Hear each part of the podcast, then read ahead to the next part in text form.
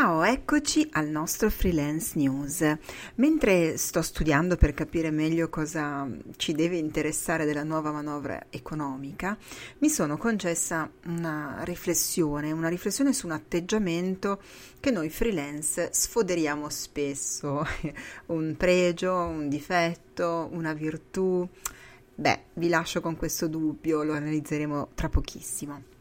Io sono eh, Barbara Reverberi, sono una giornalista, mi occupo di media relations e digital PR per professionisti, medie e piccole imprese e per eventi. E, ehm, amo il mio lavoro e, ed è per fortuna ancora una, una, passione, una grande passione, nonostante eh, l'ambiente circostante, intendo dire l'ambiente digitale, l'ambiente reale, quell'ambiente in cui ci muoviamo eh, che è in costante divenire. Io sono freelance da sette anni e, e, ho pensato di realizzare questo progetto eh, per dare una mano a chi mh, come me ha iniziato e quindi vuole iniziare in questo momento questa avventura, ma anche eh, per coloro eh, che invece vogliono continuare a confrontarsi perché appunto come dicevo è una situazione lavorativa in divenire. Mm, credo che il lavoro mm, come freelance, qualunque esso possa essere, cioè giornalista, social media manager, eh, social media marketer, grafico, sia in realtà un po' eh, il lavoro del futuro, un futuro che è davvero sempre più mobile dal punto di vista lavorativo. Da freelance ho però anche compreso, e l'ho compreso molto presto, dopo eh, tre anni eh, di lavoro eh, da freelance, da sola, ho compreso che insieme è meglio. Infatti eh, da, da questa consapevolezza è nato prima MOBA, Moba Comunicazione che condivido con Moira Perruso e poi il Freelance Network. Il Freelance Network invece è un gruppo allargato e contaminato di freelance che ehm, come me eh, affrontano ogni giorno le difficoltà di una vita lavorativa in bilico e in equilibrio precario e per questo ci siamo uniti per rispondere alle esigenze del mercato in maniera più ehm, completa e complessa. Ehm, e, diciamo che è un, è un valore, no? anzi mi verrebbe proprio da dire, è un valore grande potersi presentare mh, a un cliente eh, sapendo di avere alle spalle un gruppo che ti sostiene, che ti dà forza e che ti offre anche una consulenza. E poi perché no si lavora tutti insieme. Ecco questo è quello che sta accadendo ora all'interno del freelance network. E, ehm, vabbè io mh, vorrei che tu mi raccontassi anche la tua esperienza da freelance. Mi farebbe piacere mi aiuterebbe anche a migliorare questo podcast. Per cui se ti fa piacere puoi trovarmi mh, su twitter come espi su linkedin su facebook come barbara reverberi e puoi anche eh, ascoltare o leggere il mio canale Telegram e poi scrivermi direttamente anche via Telegram a ehm, chiocciolina reverberi barbara. E vabbè, ora torniamo a questo dubbio amletico, pregio o difetto. Ecco, come dicevo, torniamo alla riflessione iniziale, no? E la riflessione è su questo argomento. Ti senti più umile o faccia tosta? Questo, questa è la mia domanda, il mio dubbio amletico. Qualche tempo fa ehm, ho chiesto a Cynthia Johnson, eh, che su Twitter trovate come Cynthia Live, è veramente una potenza dei social network, eh, ha superato Guy Kawasaki come guru dei social media e del personal branding. E le ho chiesto di dare un consiglio mh, mm, ai freelance del nostro network. Tra i suoi tips eh, c'era anche non siate umili, don't be so humble, diceva, e mostrate ciò che sapete fare. Io condivido assolutamente in pieno questa ehm, questa frase, questa espressione e devo dire che non c'è niente di più vero in un mondo come quello che abbiamo di fronte sia nel reale che nel virtuale. Però c'è un però. Ho voluto approfondire e lo farò in questo podcast condividendo con voi questa mm, riflessione, ehm, questo atteggiamento, l'umiltà. Lavorando come umile freelance da sette anni, beh, devo dirvi che ho incontrato clienti top, magici, rigidi, eh, ansiosi, tolleranti, pretenziosi, insomma, vabbè, avrei capito.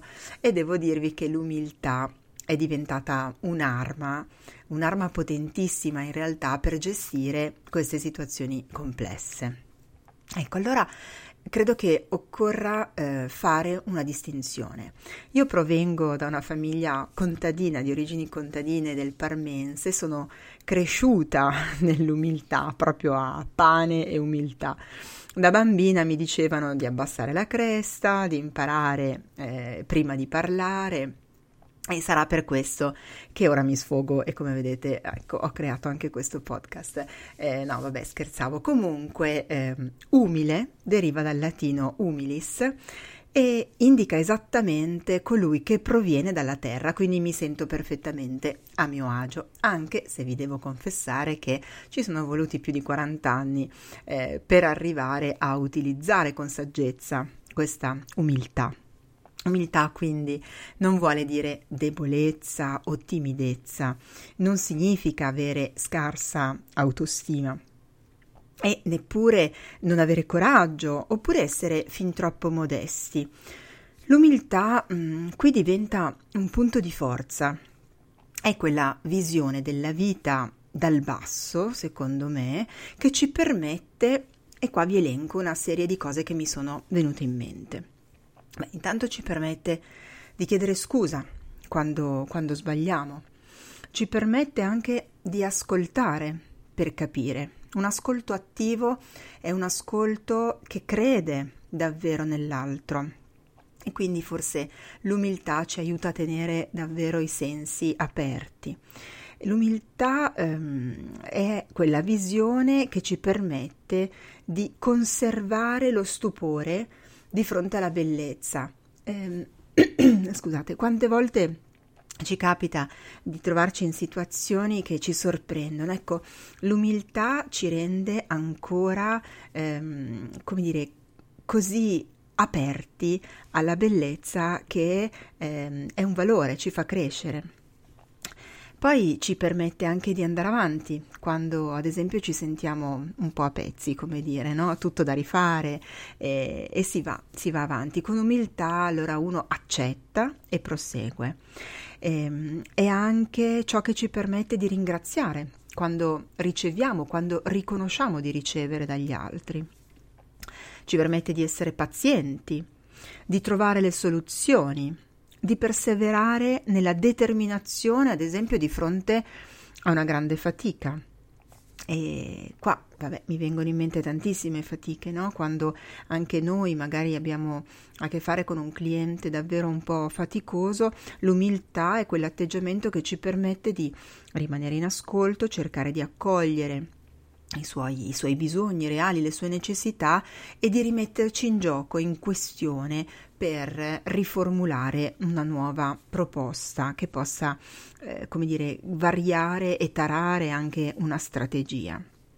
Beh, è anche ciò che ci permette però l'umiltà di gioire del successo dell'altro.